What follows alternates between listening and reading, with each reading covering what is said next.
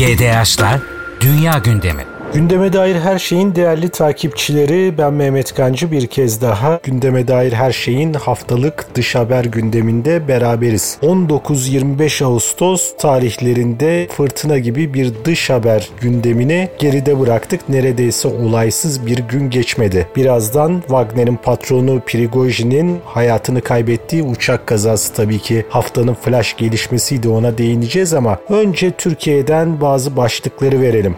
Dışişleri Bakanı Hakan Fidan Ukrayna'da Cuma günü itibariyle yani 25 Ağustos itibariyle hem tahıl koridoru hem de Ukrayna-Rusya savaşının bitirilmesine yönelik Türkiye'nin bazı girişimleri muhtemelen bu ziyaret sırasında gündeme gelecektir. Hakan Fidan Ukrayna ziyaretinin öncesinde de 22-24 Ağustos tarihlerinde Irak'taydı ve Basra Demiryolu projesi bu kalkınma yolu projesi olarak da biliniyor bu proje. Türkiye'den Basra Körfezi'ne kadar devam edecek bir demir yolu ve otoyol ağından bahsedilmekte. Bölgenin refahını arttırmak, bölge ülkelerindeki tedarik krizini, göç krizini, gıda krizini durdurmaya yönelik büyük bir girişim olacak.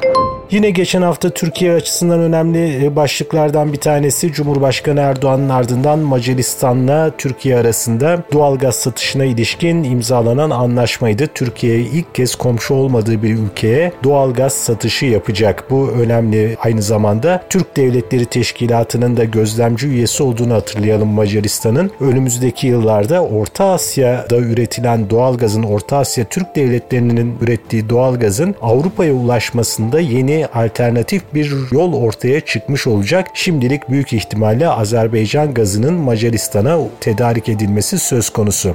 Türk-Yunan ilişkileri konusunda da yine bu hafta Tovima gazetesinde gözümüze çarpan bir başlık vardı. Yunanistan hasretle Başbakanları Mitsotakis'in New York'taki Birleşmiş Milletler Genel Kurul toplantıları sırasında Cumhurbaşkanı Erdoğan'la yapacağı görüşmeyi bekliyor. Tovima'nın haberine göre arka planda iki liderin görüşmesi için tüm hazırlıklar yapılmış durumda. Cumhurbaşkanı Erdoğan da Eylül ayı içinde Hindistan'daki G20 toplantısına katılacak. Ardından Amerika Birleşik Devletleri'nde Birleşmiş Milletler Genel Kurulu'nun açılışı vesilesiyle bu ülkede olacak. Bu arada tabii ki Hakan Fidan'ın Ukrayna ve ardından Rusya yapması beklenen bir ziyaret var. Cumhurbaşkanı Erdoğan bu yoğun programının içerisinde bir de Rusya Devlet Başkanı Putin'le yüz yüze bir görüşme yapmak için girişimlerde bulunuyor, çaba harcıyor. Çünkü gerek tahıl koridoru anlaşmasının yeniden yürürlüğe girmesi gerek Rusya-Ukrayna arasında bir barış anlaşması sağlanabilmesi için yüz yüze bir görüşmenin çok önemli olduğu inancında. Ekim ayında ise ona daha var ama herhalde tekrar konuşacağız. Cumhurbaşkanı Erdoğan'ın Çin Halk Cumhuriyeti'ne bir ziyarette bulunması söz konusu olabilir.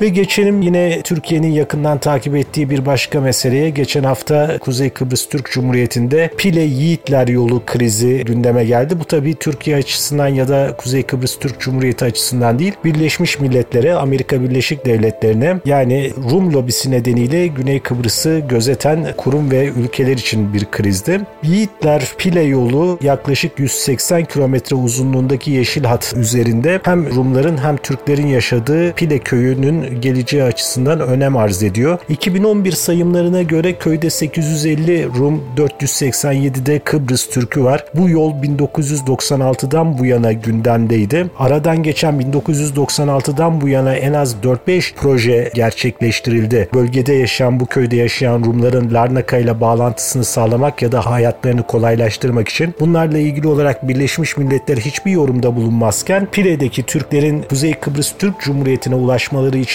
10 dakikalık yolu 1 saatte geçmelerini engelleyecek bir projenin gündeme gelmesi nedense hem Birleşmiş Milletleri hem de Amerika Birleşik Devletleri'ndeki Rum lobisine çok rahatsız etti. Birleşmiş Milletler'in adadaki gerçeklerle hiçbir ilgisi olmayan iki yüzlü politikası da bir kez daha bu vesileyle ortaya çıktı. Ancak Kuzey Kıbrıs Türk Cumhuriyeti Birleşmiş Milletler'in tüm engelleme çabalarına rağmen bu projeyi yürütmekte, sonuca ulaştırmakta kararlı. Dışişleri Bakanı Hakan Fidan da konuyla ile ilgili olarak yaptığı açıklamada Birleşmiş Milletler'in tarafsızlığını yitiriyor, yitirdiğine inanıyoruz ifadesini kullandı.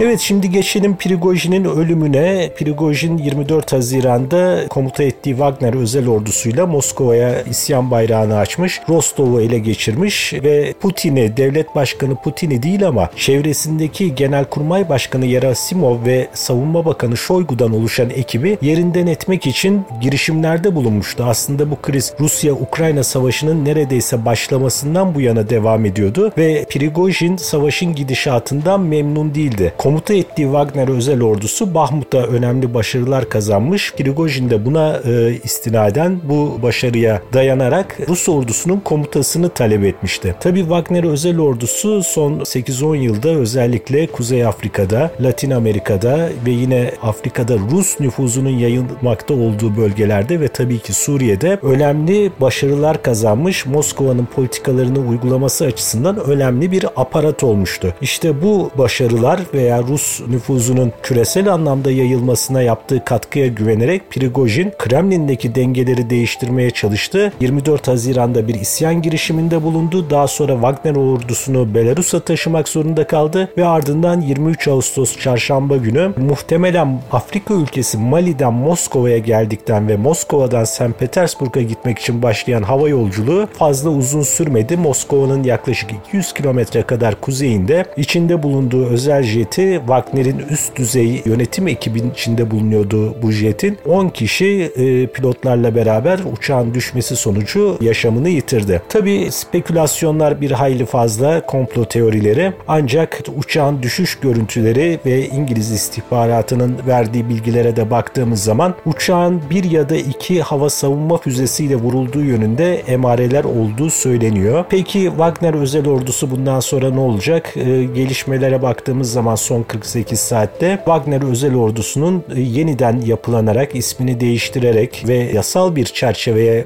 muhtemelen sokularak görevine devam edeceği anlaşılıyor. Evet bu vesileyle Rusya-Ukrayna savaşındaki gelişmelere de bakalım. Geçen hafta Ukrayna açısından en önemli gelişmelerden bir tanesi Avrupa ülkelerinin, NATO üyelerinin, Hollanda, Danimarka ve Norveç'in Ukrayna'ya F-16 savaş uçağı tedarik kararlarıydı. Hatta Ukrayna Devlet Başkanı Zelenski Hollanda'ya giderek bir F-16 kokpitinde poz verdi. Şu ana kadar 3 ülkenin tedarik edeceği F-16 sayısı 73'ü bulmuş durumda. Ancak Ukraynalı yetkililere göre Ukrayna hava sahasının sahasının tamamen kontrol altına alınması için 128 adet batı yapımı çeşitli tipte savaş uçağına ihtiyaç var. Bu arada Ukraynalı pilotların F-16 kullanacak pilotların Amerika Birleşik Devletleri tarafından eğitimine başlanacağı yönünde haberler geliyor. Bu arada Ukrayna yine lejyoner pilotların peşinde. Ukrayna Savunma Bakanı Oleksiy Reznikov emekliye ayrılmış F-16 pilotlarını maaş karşılığında ülkelerinde göreve davet etti. Hatta Yunanistan'da yine Ukraynalı pilotlara eğitim verecek ülkeler arasında olduğunu duyurdu. Ancak bu uçakların 2024'ün ilk 6 ayından önce göreve başlaması da pek mümkün görünmüyor. Yine Ukrayna Savaşı'nın geçen haftaya dair çarpıcı gelişmelerinden bir tanesi malum Rusya Ukrayna'ya karşı en etkili güçlerinden bir tanesi düzenlediği füze saldırıları ve bu füze saldırıları ya Karadeniz'deki Rus gemileri, savaş gemileri ve denizaltılarından ya da Rusya'nın çeşitli noktalarından havalanan Tupolev 22 M3 tipi stratejik bombardıman uçaklarından ateşleniyor. Bunlar genellikle Hazar Denizi üzerinde toplanıp füzelerini bu noktadan ateşliyorlardı. Geçen hafta Novgorod Oblast'ında bölgesindeki e, Solsi hava üssüne Ukrayna bir drone saldırısı düzenledi ve bu drone saldırısında stratejik bombardıman uçaklarından biri imha edildi. Bu Ukrayna adına önemli bir gelişmeydi. Yine çarşamba gece yarısı ise bu sefer Ukrayna için hedef Kırım'dı. Önceki gün bir Rus S-400 hava savunma sistemi bölgede imha edilmek edildikten sonra Ukrayna özel kuvvetleri Kırım Yarımadası'ndaki Tarhankurt bölgesinde bulunan Mayak köyüne saldırdılar. Burada Kasta 2 ve Nebo M tipi radar sistemlerini imha ettiklerini iddia ediyorlar. Hatta 30 kadar Rus askeri de bu operasyon sırasında etkisiz hale getirildi. Bu Nebo M radar sistemi e, hayalet uçak oldukları iddia edilen ve e, radara yakalanmadıkları öne sürülen Amerikan F-22 F ve F-35 savaş uçaklarını tespit yeteneğine sahip iddia bu yönde. Dolayısıyla Karadeniz'in de büyük kısmını kontrol altında tutan bu radar sistemlerinin imhasının ardından Kırım'a yönelik belli ki Ukrayna saldırıları daha da artacak. Yine bu savaşla ilgili bir başka gelişme Polonya'nın yanı sıra Baltık ülkeleri Belarus'la sınırlarını kapatacakları yönünde açıklamalar yaptılar. Bu haberler üzerine Amerika Birleşik Devletleri, Fransa, İngiltere ve Almanya Belarus'taki vatandaşlarından en kısa sürede bu ülkeyi terk etmelerini istediler. Yine savaşın gidişatı ile ilgili bir başka önemli gelişme de görünen o ki Amerikan Merkezi Haber Alma Teşkilatı CIA ve İngiliz istihbarat kaynakları Ukrayna'nın 4 Haziran'da başladığı varsayılan karşı saldırısından çok ümitli değiller. Bu nedenle kendi siyasi karar vericilerini yoğun şekilde uyarmaya başlamış vaziyetteler. Yani savaşın hedefine ulaşamayacağı, Ukrayna'nın belirlenen askeri hedefleri gerçekleştirmesinin mümkün görünmediği yönünde istihbarat servislerinin yoğun bir endişesi var. Hatta CIA direktörü William Burns Rus tarafıyla kapalı kapılar ardında zaten iki aydır bir takım görüşmeler yapıyordu. Batılı başkentlerden Ukrayna karşı saldırısının başarısızlığına ilişkin yapılan eleştirilere de Ukrayna Devlet Başkanı Zelenski şu şekilde yanıt veriyor. Zırhlı araç ve tank eksiğiniz varsa olacak tek şey insan kaybıdır. Belki 2-3 belki 5 kilometre ilerlersiniz ama binlerce adam kaybedersiniz. Ayrıca Ruslar 8 yıl boyunca çok sayıda savunma pozisyonu oluşturdu diyor Ukrayna Devlet Başkanı. Yine bu bölgedeki duruma ilişkin bir başka gelişmede Amerika Birleşik Devletleri'nin Polonya'yı zaten NATO'nun bir ileri üssü haline getirmişti Amerika Birleşik Devletleri. Bu ülkede yeni karargahlar kurmuştu. Şimdi de 96 adet Apache tipi saldırı helikopteri 12 milyar dolar tutarında Polonya'ya bir silah satışı yaptığı haberleri geldi geçen hafta. Bu helikopterlerle beraber 1844 adet Hellfire füzesi ve çeşitli tipte füzenin de Polonya'ya satışı yapılacak. Bu arada tabii tahıl koridoru anlaşması hatırlayacaksınız 17 Temmuz'da akamete uğramıştı. Rusya kendisiyle ilgili maddelerin yerine getirilmediği gerekçesiyle Rus gübresinin uluslararası pazarlara ulaşmasına imkan tanınmadığı gerekçesiyle anlaşmadan çekilmişti. Birleşmiş Milletler'in Gıda Örgütü Başkanı David Beasley geçen hafta ilginç bir açıklama yaptı. Dünyadaki 7 milyar 700 milyon insana yetecek tahıl üretilemiyor. Çünkü gübre üretimi %50 oranında düşmüş vaziyette. Eğer gübreleme yapamazsanız haliyle tarım üretimi de düşmüş olur diyerek bu böyle bir açıklama yaptı. Şimdi tabi bakıyoruz tahıl koridoru anlaşmasının özellikle Rusya ile yani gübre kısmı ile ilgili maddelerinin uygulanmaması, uygulanmadığı bir ortamda Birleşmiş Milletler'in bu anlaşmanın uygulanması için gereken çabayı göstermediği bir ortamda sonra da kalkıp durumdan şikayet etmesi açıkçası ilginç bir manzara.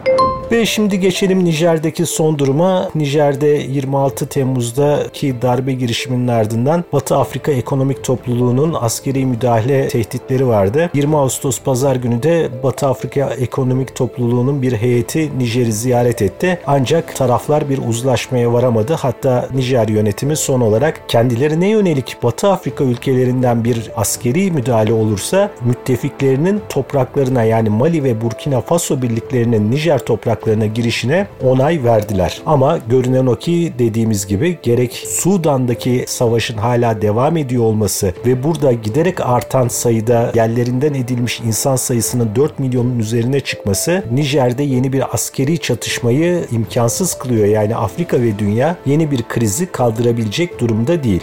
Geçelim Biriç zirvesine. Güney Afrika Cumhuriyeti'nde beklenen zirve yapıldı. Putin gidemedi. Rusya'yı bu toplantıda Dışişleri Bakanı Sergey Lavrov temsil etti. Bu zirvenin şimdilik en önemli sonucu 2024 yılından itibaren Arjantin, Mısır, Etiyopya, İran ve Suudi Arabistan'la Birleşik Arap Emirlikleri'ni artık Biriç grubunun içinde göreceğiz. Bu ne anlama geliyor? Dikkat ettiyseniz e, özellikle OPEC'in önde gelen üyeleri petrol üreticisi bir takım ülkeler dolarizasyona karşı tavır almış bir ekonomik yapının, ekonomik ittifakın içerisine giriyorlar. Yani G7 ve G20'ye karşı giderek daha yüksek bir meydan okuma görüyoruz. Rusya, Çin Halk Cumhuriyeti, Güney Afrika Cumhuriyeti, Hindistan ve Brezilya grubundan. Evet, şimdi bir de Çin-Rus ortak deniz tatbikatına bakalım. Tayvan Boğazı ve çevresinde Çin ve Rus donanmalarının Filipinler denizinde kapsayacak şekilde bir tatbikatı vardı. Bu yine BRICS ülkelerinin bir meydan okuması, dünyanın ikinci soğuk savaş döneminin bir meydan okuması olarak nitelendirilebilir. Çin Halk Cumhuriyeti 2030 yılına kadar bu arada donanmasına 21 yeni nükleer denizaltı eklemeyi de hedefliyor. Çin Halk Cumhuriyeti bu arada Amerika Birleşik Devletleri'nin kendi topraklarında yani Çin topraklarındaki casusluk faaliyetlerine yönelik olarak son iki ay içerisinde iki operasyon yaptı ve iki Amerika hesabına çalışan iki ajanı ortaya çıkardı. Bunlardan bir tanesi Zeng adıyla anılıyor. Tam ismi verilmedi Çinli yetkililer tarafından. 1971 doğumlu ve Zeng'in İtalya'da öğrenci olduğu yıllarda Amerika Birleşik Devletleri Merkez Merkezi Haber Alma Teşkilatı tarafından Roma'daki CIA istasyonu tarafından angaje edildiği belirtiliyor. Çinli ajanların yani Amerika Birleşik Devletleri'nin kullandığı Çin vatandaşı ajanların genellikle ülke dışında oldukları sırada bir tanesi de bunlardan biri de yine Amerika Birleşik Devletleri'nin Tokyo Büyükelçiliğindeki CIA ekibi tarafından angaje edilmiş. Çin vatandaşları genellikle ülke dışına çıktıklarında orada görev yaptıklarında CIA'in o ülkedeki ekipleri tarafından angaje edilmiş gidiliyor. Güneydoğu Asya Pasifik bölgesindeki bir başka gelişmede malum AUKUS ittifakı kurulmuştu 2021 yılının Eylül'ünde. Amaç Avustralya'ya nükleer denizaltı teknolojisi sağlamaktı. Amerika Birleşik Devletleri ve İngiltere bu amaçla bu ittifakı kurmuşlardı. Şimdi Avustralya'ya 200 adet Tomahawk uzun menzilli güdümlü füze tedarik edilmesi gündemde. Amerika Birleşik Devletleri 1000 kilometre menzilli bu füzeleri hem Avustralya donanmasının Hobart sınıfı destroyerlerinde kullanılmaktadır kullanılması için hem de Avustralya'ya tedarik edilecek denizaltılarda kullanılması için satışına hazırlanıyor. Bu arada Kuzey Kore'den bir gelişme vardı. Kuzey Kore 2022 Ekim ayında bir deneme yapmış ancak başarısız olmuştu. Bir kez daha geçtiğimiz hafta bir askeri uyduyu yörüngeye göndermeye çalıştı. Japonya buna büyük tepki gösterdi. Cholima 1 roketiyle yörüngeye gönderilen Malingyong 1 uydusu hedefine ulaşamadı. Kuzey Kore yörüngeye askeri uydu gönderme konusunda ikinci başarısızlığını yaşadı. Gelelim Pasifik bölgesinde yeni bir tartışma var özellikle Çin Halk Cumhuriyeti ve Japonya arasında. Japonya Fukushima depreminin ardından bölgedeki nükleer tesisler büyük zarar görmüştü hatırlayacaksınız. Bu nükleer tesislerdeki radyoaktif atıkla kirlenmiş suyu 24 Ağustos'tan itibaren Pasifik Okyanusu'na tahliye etmeye başladı. Tohoku'da 2011 e, yılında meydana gelen 9,1 büyüklüğündeki depremin ardından Fukushima santralinin yakıt çubuklarını soğutmak için kullanılan 500 olimpik yüzme havuzunu dolduracak miktarda bir su tritium dışındaki radyoaktif elementlerin çoğuyla kirlenmişti. Uluslararası Atom Enerjisi Ajansı da Japonya'nın talebi üzerine bu projeye katıldı. 30-40 yıl boyunca sürmesi planlanıyor su tahliyesinin. Ancak bu tabii ki radyoaktif suyun okyanusa bırakılması özellikle Çin Halk Cumhuriyeti'nin büyük tepkisine yol açtı ve Çin Halk Cumhuriyeti Japonya'dan deniz ürünleri ithal etmeyi kesti. Evet, Hawaii'deki yangını hatırlayacaksınız. Can kaybı yüzün üzerine çıkmıştı. Maui adasındaki yangın bir şehri haritadan silmişti. Ancak bu kentteki can kaybının daha da artması bekleniyor. Yani enkazın henüz belki yarısı kontrol edilebildi. Hala 800'den fazla kişi geçen hafta itibariyle kayıptı. Adada içme suyu sağlanmasında da sıkıntı yaşanıyor. Amerika Birleşik Devletleri Başkanı Biden ve eşi adaya bir ziyarette bulundular. Bu arada Japonya'da yangın mağdurlarına 2 milyon dolar yardım sağladı. Geçelim iklim değişikliği ve kuraklıkla ilgili son gelişmeler nedir? Kuzey Amerika'da, Fransa'da hatta Güney Amerika'da çok ciddi sıcaklık rekorları kırılıyor. Kanada'da yangınlar ve tahliye edilenlerin sayısı artıyor. Nitekim Yunanistan'da Batı Trakya bölgesinde günlerdir devam eden, Türklerin yaşadığı bölgelerde devam eden yangınlar var, tahliyeler var. Hatta iklim değişikliğinin etkileri bu aşırı sıcaklar, yoksul ve kaotik bölgelerden biri olan Karayipleri de vurmuş vaziyette. Karayipler şu anda enerji maliyetlerinin rekor kırdığı bir bölge haline gelmiş durumda. Hatta Güney Yarım Küre malum şu anda ilkbahar mevsimine hazırlandığı bir dönemde geçen hafta Bolivya'da 45, Paraguay'da 41,9'luk rekor sıcaklıklar ölçüldü. Fransa'da Ağustos ayı sıcaklık rekoru 44,4 dereceyle kırıldı. Hindistan'ın Himachal Pradesh eyaletinde de geride bıraktığımız hafta tarihi şiddette yağış uyarısı yapıldı. Şimdi kimileri e, bizi dinleyenler düşüneceklerdir. Zaten muson mevsiminde anormal miktarda yağışlar oluyor. Yani bu sıra dışı bir